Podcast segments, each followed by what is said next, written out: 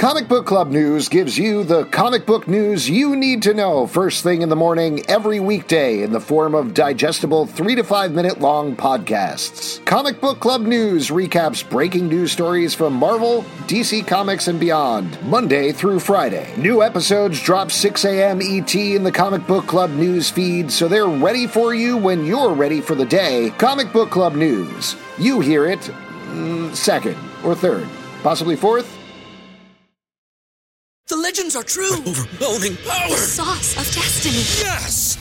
The most legendary sauce has arrived as McDonald's transforms into the anime world of WcDonald's. The greatest flavors unite in all new savory chili McDonald's sauce to make your 10-piece Wick Nuggets, fries, and Sprite ultra powerful. Unlock manga comics with every meal and sit down for a new anime short every week only at WcDonald's. Ba-da-ba-ba-ba, go! At participating in McDonald's for limited time while supplies last.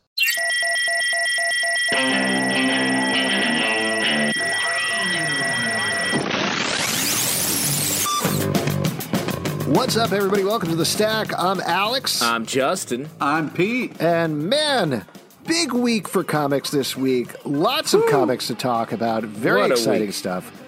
Beginnings, endings, middles. Middles, Yeah, and everyone's what's nice favorite is- part.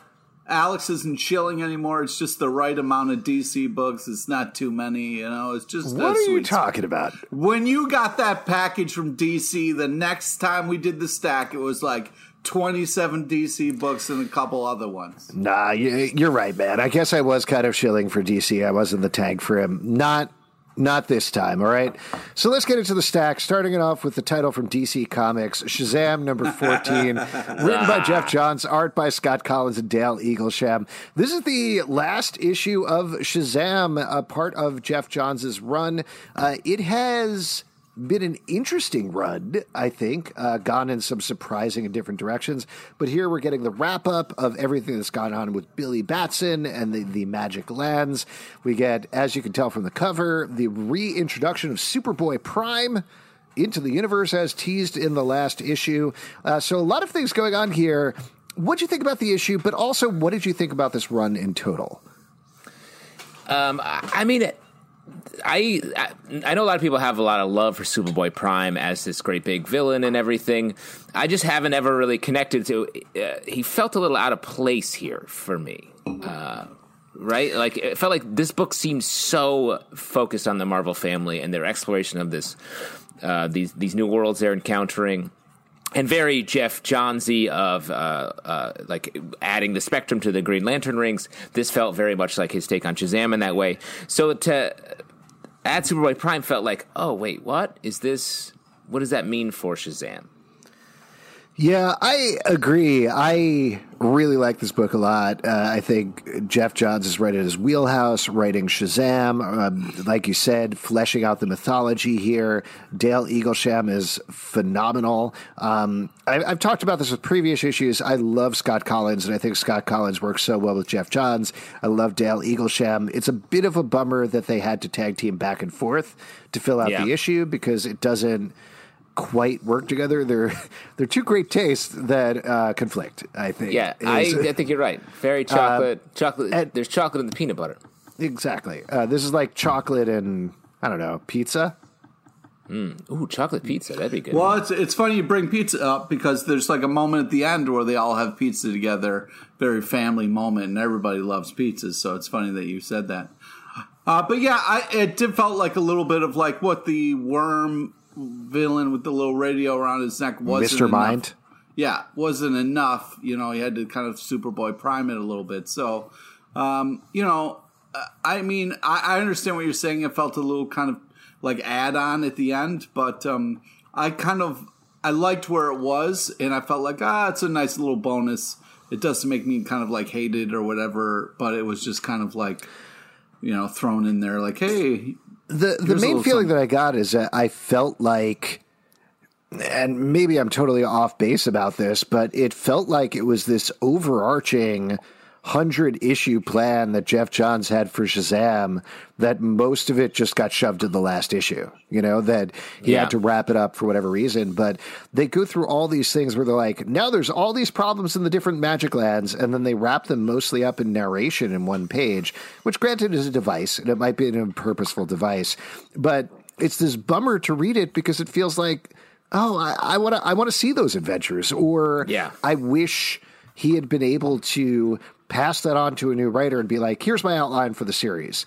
You pick it up, right? Now this happens in the game lands. This happens in the Wozenderlands. This happens in these other lands. Um, because those are all fun things to see leading up to, uh, spoiler, what the thing is at the end is this tease of the redemption of Black Adam, which is something that Geoff Johns has really been writing about his entire career at DC. So maybe he'll revisit it at some point. Maybe he'll come back. Um, mostly this issue, which I thought was fine, uh, w- felt like a tease of better things that could have happened. Yeah, yeah, I, I, I agree with you, Pete. Yeah, I just I feel like uh, I understand what you're saying, but it was still a, a good story and a fun story, and kind of ended in that Shazam kind of family way at the end, which I appreciated. All the stuff is good here. I think there could have been more of it, though. Moving on to another ending Empire number six from Marvel's story by Al Ewing and Dan Slott, script by Al Ewing, art by Valerio Schiti. Uh, somebody corrected me online. I was saying uh, the last name wrong. So there you go. But this is wrapping up the storyline of the Kree and Skrull teaming up to stop the Kotati, plant people that invaded the Earth. We've been a little back and forth on this crossover, I think. How do you feel it wrapped up? I mean, I sort of feel the way we talked about it last time. I was like, it felt like there was so much more was going to happen. Yeah, it's the promise of the word empire doesn't quite feel fulfilled by this crossover. You know what I mean? Yeah, when the end page came, I was like, oh man, I thought there's going to be so much more stuff. There's still some good moments in it. Like we Yeah, talked course. about with every issue previously. The action is fun. There's a great moment with the Thing and She Hulk. There's great moments with the Sun with everybody te- teaming up. You get Reed Richards in some Iron Man style armor, which is just a cool. silly, fun idea. Uh, but yeah, I, I wanted more out of it. I wanted more. I, I feel like, if anything, the Kotati as villains got lost in everything else that was going on um, when I wanted to see more of what was going on with them. Yeah. The uh, Black Panther stuff was great and also really hard to read right now. It I agree with really you. was. Yeah. Uh, which is tough. I don't have much Yeah. to add to that, but yes, I felt the same.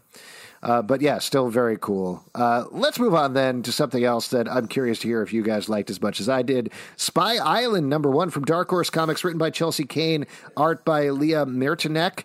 Uh, this is obviously a new book from Dark Horse. It takes place on an island in the Bermuda Triangle and focuses on one spy who uh, essentially investigates weird, strange mysteries. What'd you guys think about this one? If I may, Justin, jump in here. Uh, Please. First off, the the design, the cover, like the way this comic like starts kind of slowly and builds and then reveals. I really love this. This did a great job of like sucking us into this world or pulling into a pull- cheesesteak, sucking us into a cheesesteak? no, pulling us down into this comic book. Hmm. Uh, I really loved it. I also thought the narrator was the dude swimming, and what a fun reveal that it's not. And uh, I, yeah, I really uh, that really got me in such a fun way. Uh, I and it never let me go. I think they the coloring and the storytelling is really fun. I, I was really impressed with the design of this book, the the panels. The I I, I just think this is, was a fun read. I totally agree. This was super fun. Um, I love the, uh, to Pete's point, the colors, the art, the inclusion of real world uh, pictures. Yeah. Like honestly, the reveal when you think you're swimming and it turns out you're drowning. I hope to. That's a bu- bummer reveal in real life. Um, but it, it gives me hope that you know it takes longer to drown in the ocean. So like maybe I should go mm-hmm. in the ocean. You know, And Pete, uh, you must have liked when they got to the sex scene rather than see it. They just had the word sex. That was so fun. That was so great. Just like giant, just just a sex. Uh, hysterical. What I really liked about this book is, like you guys are touching on, it always seems to be one thing, or at least the impression is that it's one thing, that it's like, oh, this is a James Bond tale, but it's a female spy instead of a male spy. That's not what it is at all. like, No. not at all. It almost feels like this blend between a book that Matt Fraction would write and a book that, like, Matt Kindt would write or something like that. that's a very good call. Yeah. Uh, and uh, with all of the fun and weirdness that that implies, the last page is fantastic. I don't even want to spoil what it is, but it's just such a great image when you flip the page. Uh, this is great. This is one of my favorite And books of the also- week. very funny. I, I, I, yeah, I agree with you, Zel, Zel, but I also add it has a little bit of like the darkness that Ice Cream Man has, where it's like you don't know what's happening. Like it, it really Mm-hmm. kind of takes you in different directions. So yeah. Really good book. Definitely check that one on. Let's move to another number one. Curious to hear what you guys thought about this one. Inkblot number one from Image Comics, created by Emma Kubert and Rusty Gladd. I'm going to throw out a guess here. While I was reading this book, Pete, you love the cat, right? Oh yeah. Love Great. the cat. Don't elaborate. I don't want to know anymore. Don't say Yeah. anything else on our audio podcast. Shh, shh, Yeah. shh. So, what do you think about the book?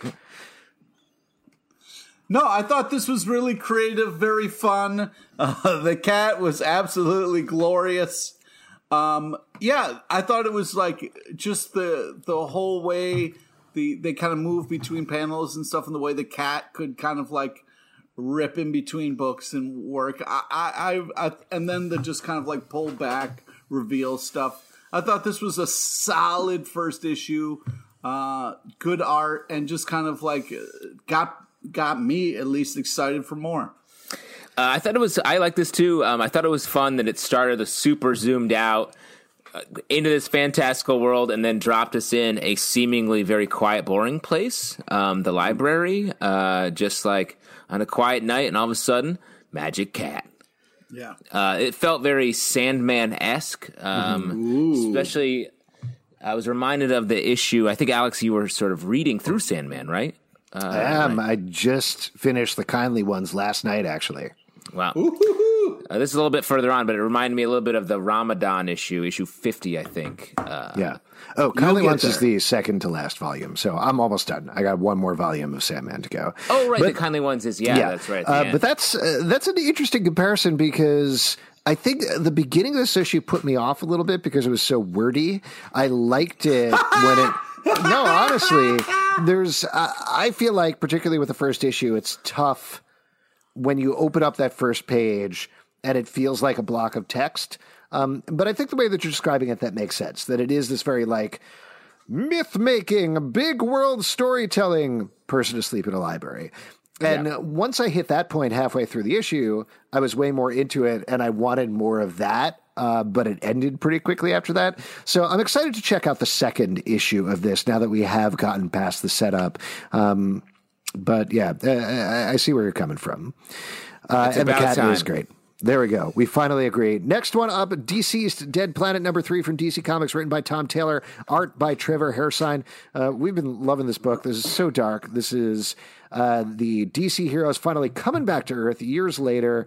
This issue, we get a bunch of the Shadowpact style heroes invading a fortress uh, that, as it turns out, is run by the rich assholes in the DC universe.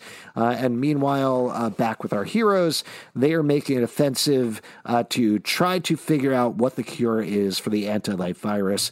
Another great issue of this book, I think. I love this Yeah. book too. It's especially nice. I feel like this in a book we're going to talk about a little bit later, um, Marvel Zombies Resurrection.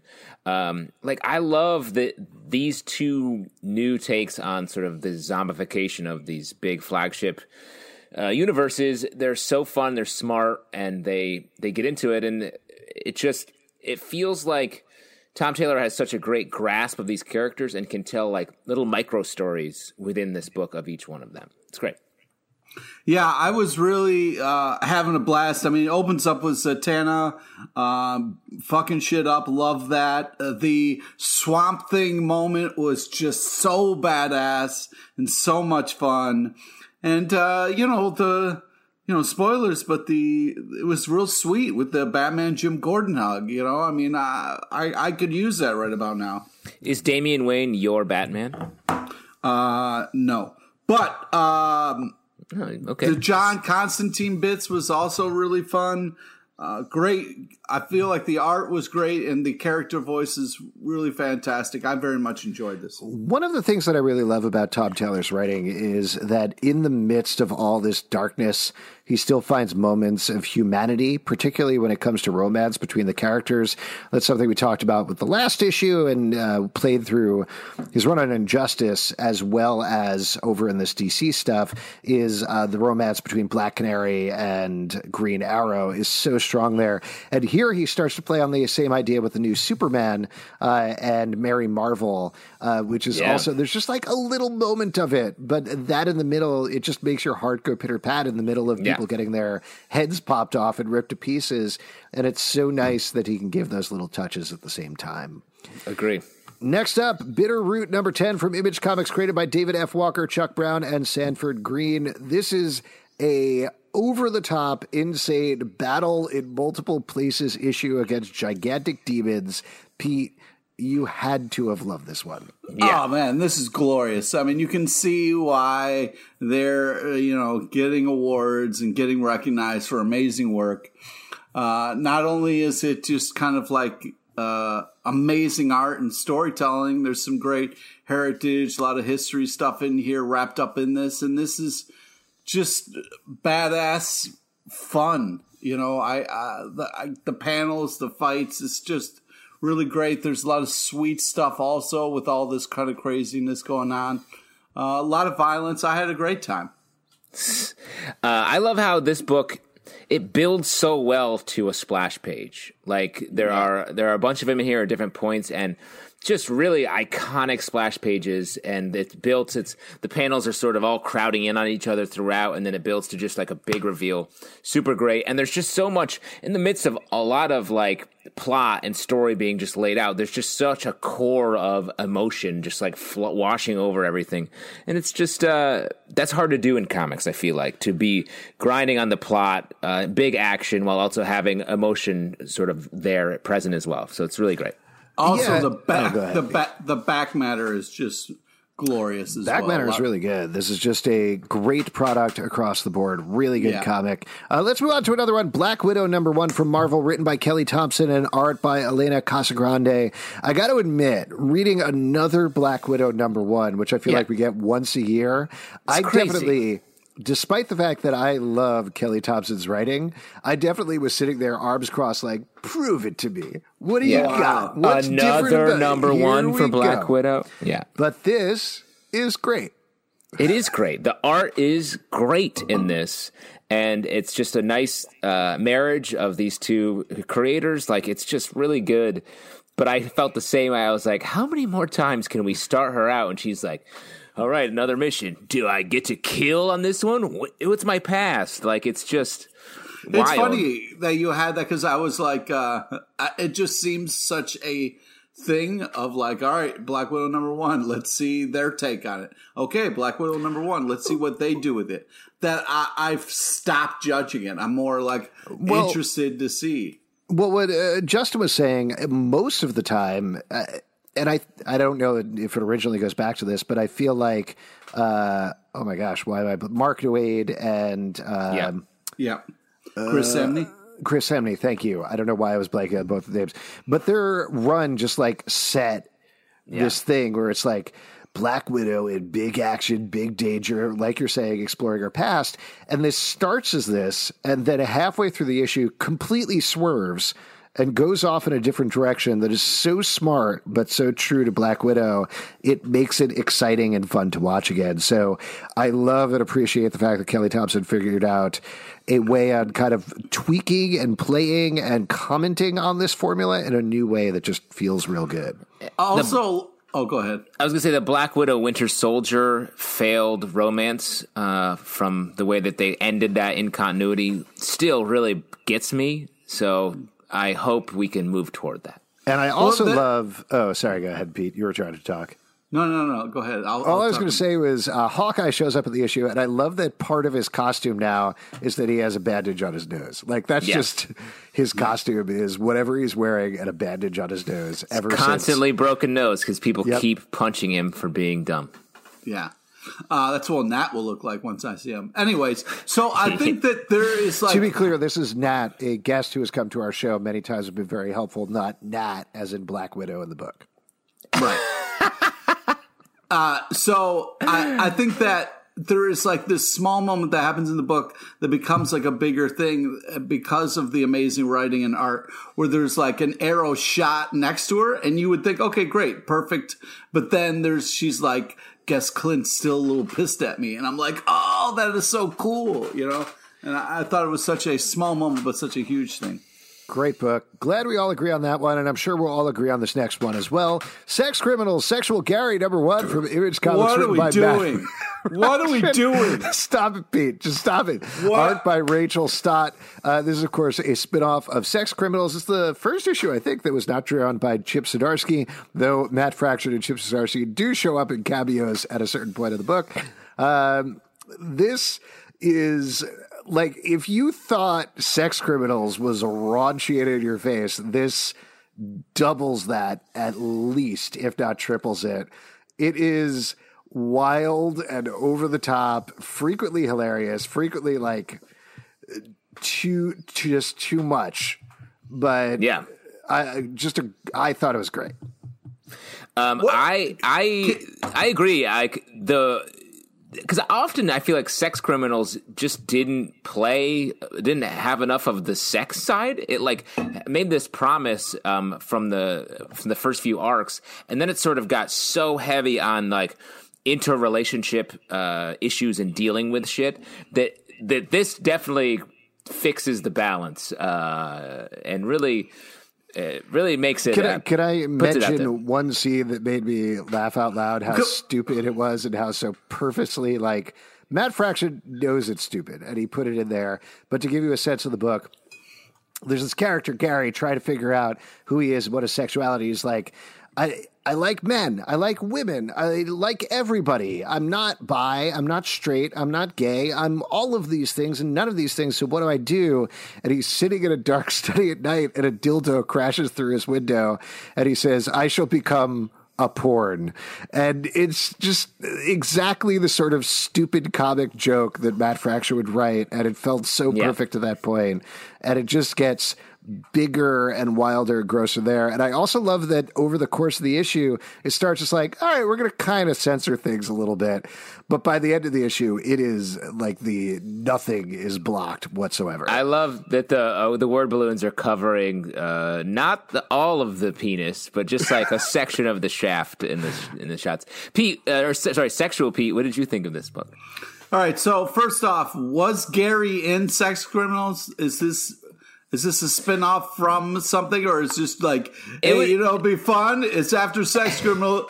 We just put this fucking Gary guy in there. It would be crazy to, to write a spin off book with a totally new character that had nothing to do. Yes, he was in Sex Criminals. Okay. All right. Okay. yeah, and also I'm completely blanking on her name as well, but the character that he falls in love with is one of the main characters as Sex Criminals goes on as well.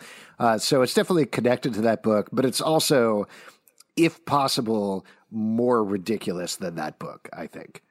Yeah, So it's just- definitely ridiculous and over the top. And and I, you know, I, when when I'm saying like, you know, this book isn't for me. I mean, I'm I'm glad that they're kind of putting things like this out there where they're tackling things about you know sexuality and trying to figure out who you are and all that kind of stuff. It's super important.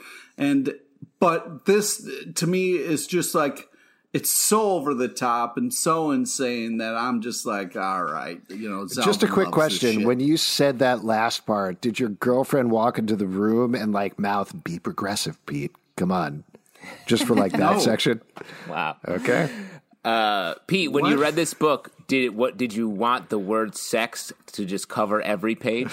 yeah, that would have been great. That would have been great. Pete, when you have sex, does the word sex the next morning do you just remember it back and it's just the word sex covering your brain? Yeah, yeah, I have you know the it fuzzes out like the old school. Uh, Yeah, you you live blurred. You, Yeah, when you yeah. look down at your naked body, there's a blur over your penis, right?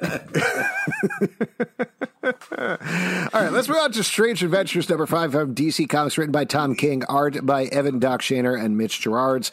Uh, this issue is focusing back on uh, Adam Strange and Alanna uh, Strange, I guess. Yep. Sure.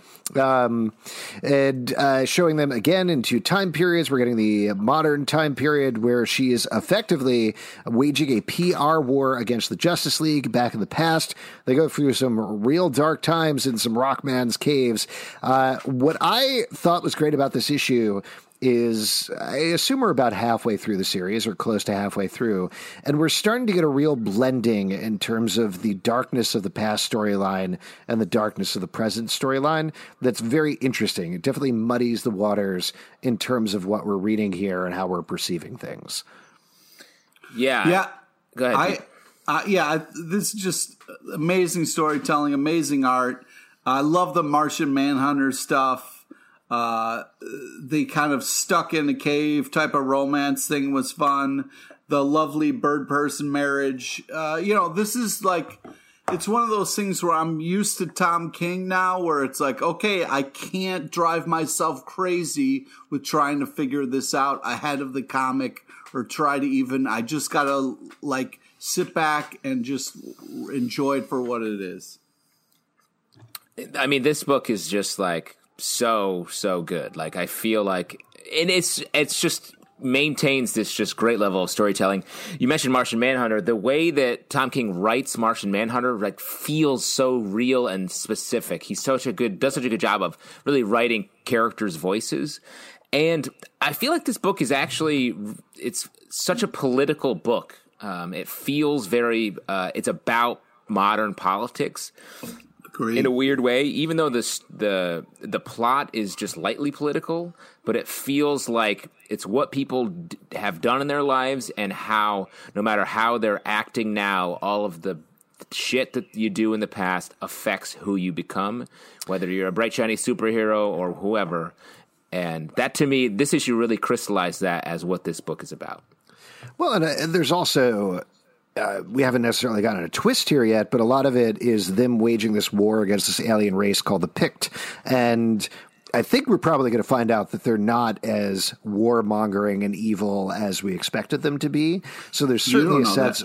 Well, but there's I think there's a sense of like uniting against an outsider, but we don't know anything about the outsider. And uh, the reason I think we know that something is off there is last issue, or maybe two issues ago. Uh, it was last issue. Mister Terrific. Red was told Oh, like yeah. you can't read any of the Pykkt stuff. Get out of here. We're going to kick you out. Uh, and he does it anyway, and he finds out some stuff. So I do think we're, there is a play on particularly the outsider nature of the United States right now uh, that Tom King is talking about.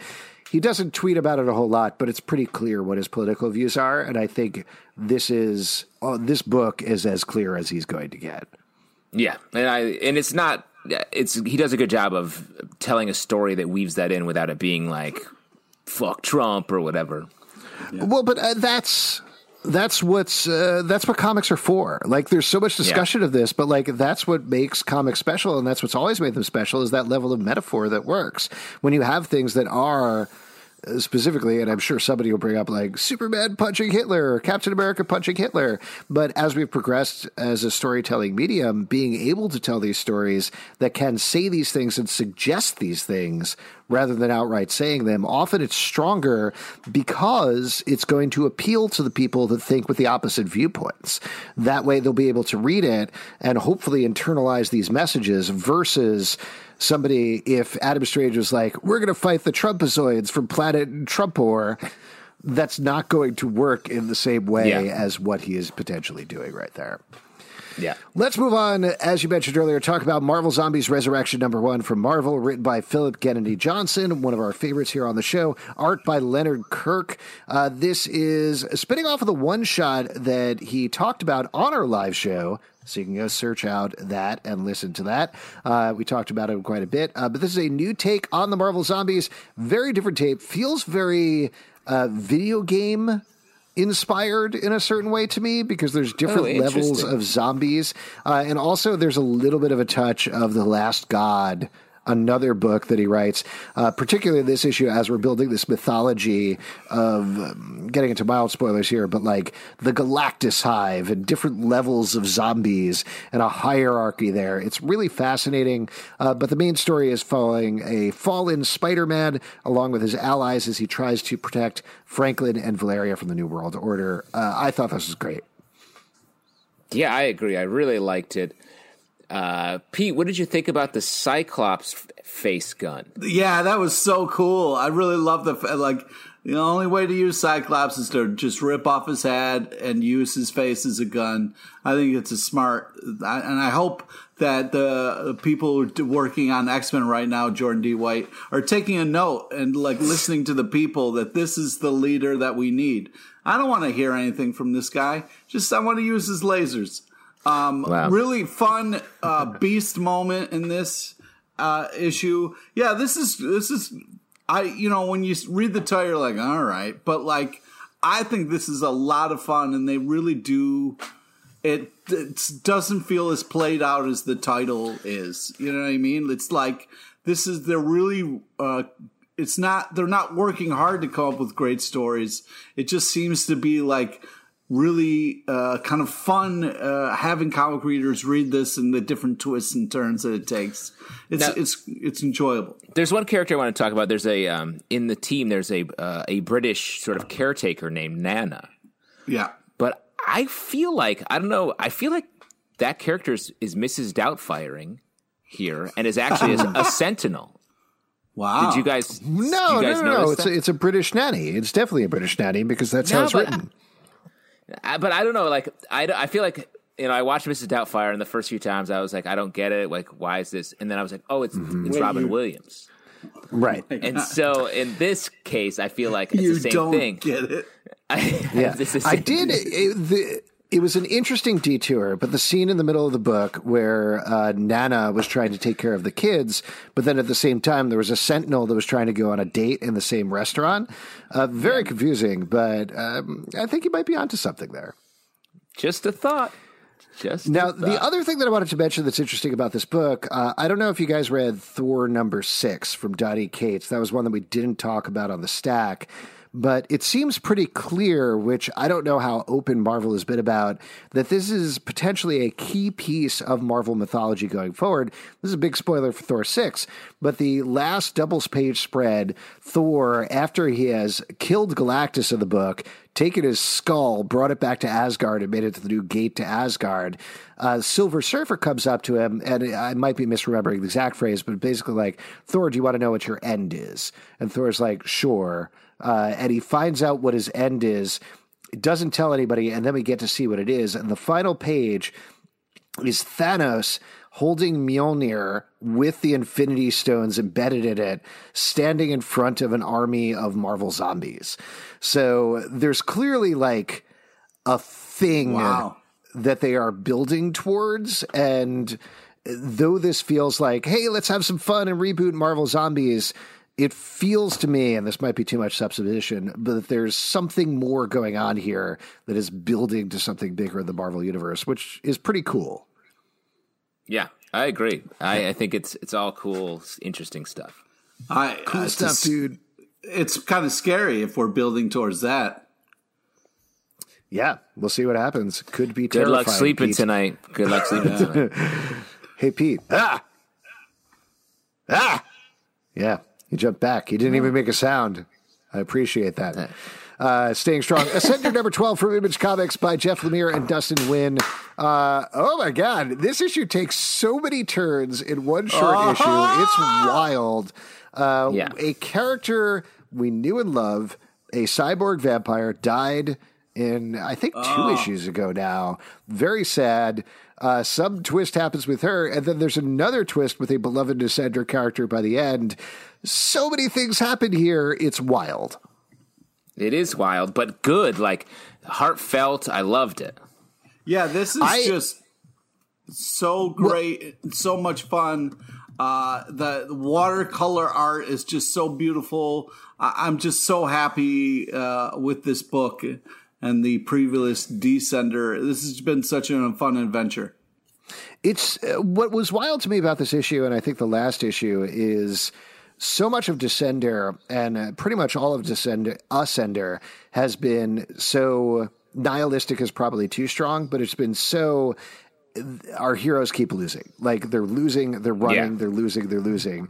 And last issue with uh, Driller coming back, and then this issue with the twists that happen, it's just like, oh, they're winning. Huh?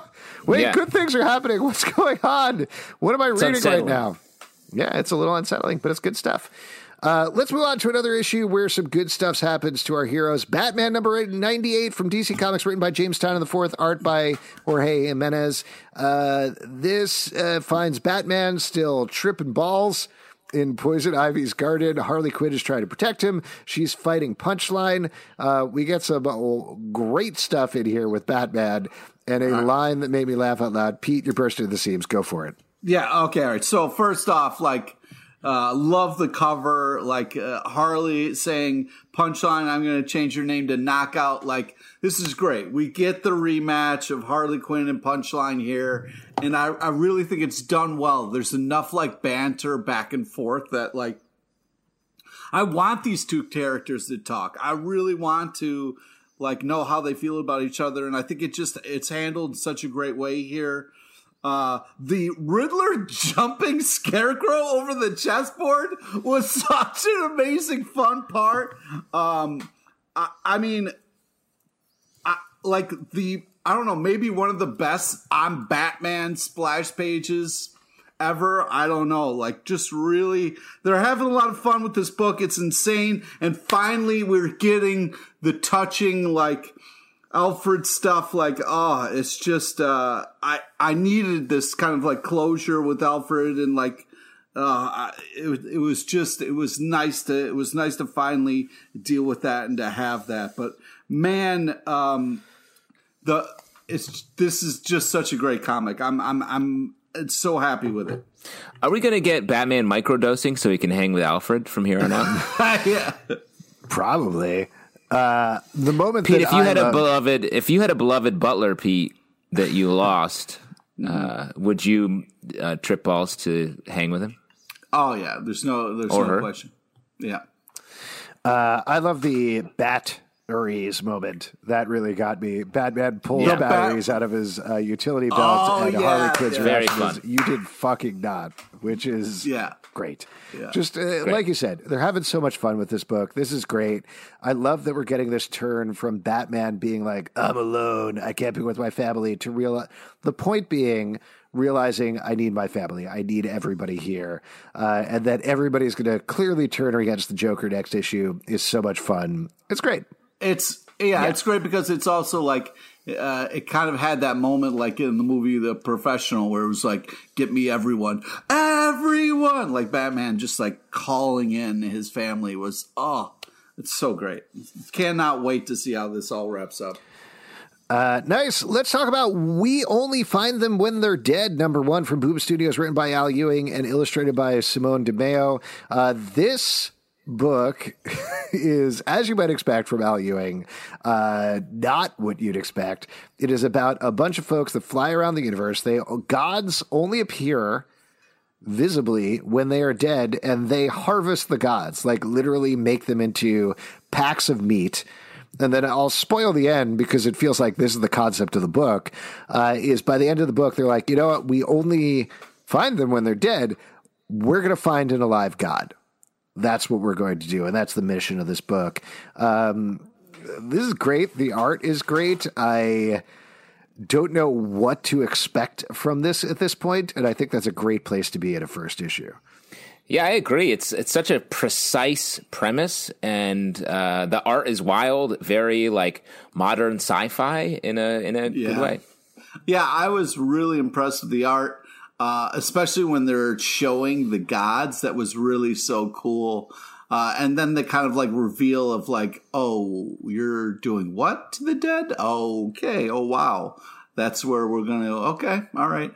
But, uh, very interesting take. Uh, solid first issue to get you excited for more.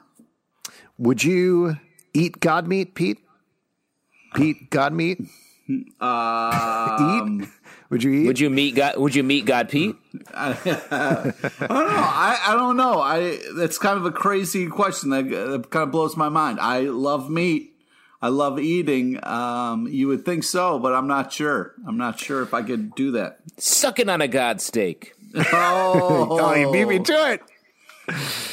Uh, love it. Uh, all right, let's move on to another As space you book. said, Zalben, you got to be quick. I know, I know. I'm sorry. Uh, let's move to another space book. Sea of Stars, number six from Image Comics, written by Jason Aaron and Dennis Hallum, art by Stephen Green. It feels like forever since this book has come out. Probably has been forever, but we It pick up with the dad yeah. chasing after his son in space. Uh, he is attacking the priest who was attacking his son. We get a important bit of fill in in terms of what's going on with both of them and what we missed since the last issue. Um, this is so good, so weird.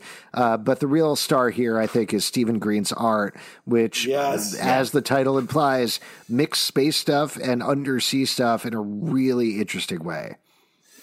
Yeah, it's, Yeah. it's really good. Uh, you the tension of how close uh, the father and son are in this issue, and then they they it just it just doesn't quite go the way they intended. Like really good, uh, super weird space whales, baby. Yeah, I, I, sp- the Space Whales is so much fun. Uh, the, yeah, the art's the real hero of this book, but it's really also the way it's like lettered and, and told.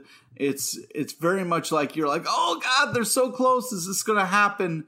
Uh, it's, it's so interesting. It's such a unique book. It's very, it's definitely worth picking up.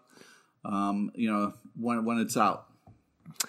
Uh, last but not least, let's talk about Teenage Mutant Ninja Turtles Reborn Volume 1 from the Ashes from IDW, script and art by Sophie Campbell.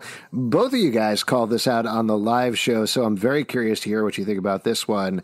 Um, art, of course, is gorgeous, but Pete, as our resident turtle, what'd you think? Did this hold up to the legacy? You're goddamn right it did. This Would you is say cowabunga dude or totally bogus man? I, I wouldn't say either of those things because I'm an Eastman and Laird fan and I was an OG TMNT fan before you guys were into the fucking cartoons. I was reading the black and white books.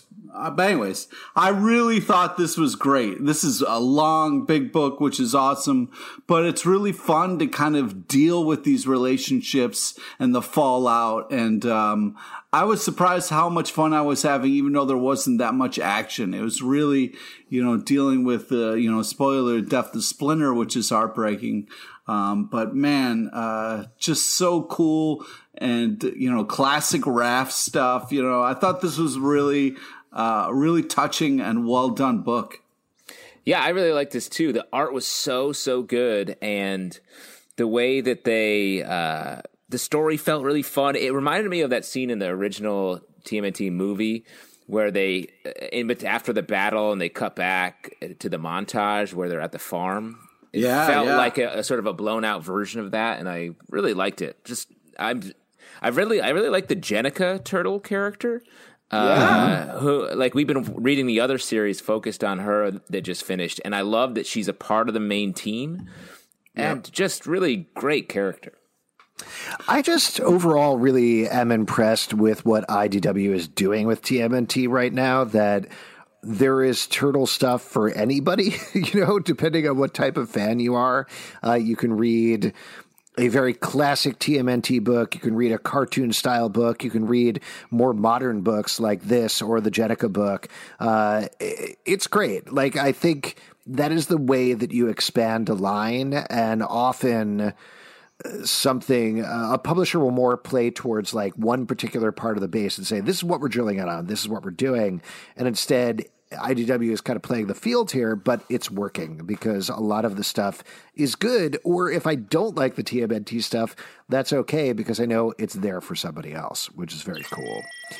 So there you yeah. go. That's it for the stack. If you'd like to support this podcast Woo-hoo! and other podcasts, we do patreon.com slash comic book club. Also, we do a live show every Tuesday at 7 p.m. to Crowdcast and YouTube. Come hang out, chat with us about comics. Socially at Comic Book Live, iTunes, Android, Spotify, Stitcher, or the app of your choice to subscribe and listen to the show. Comicbookclublive.com for this podcast and more. Until next time, Comic Book Club out.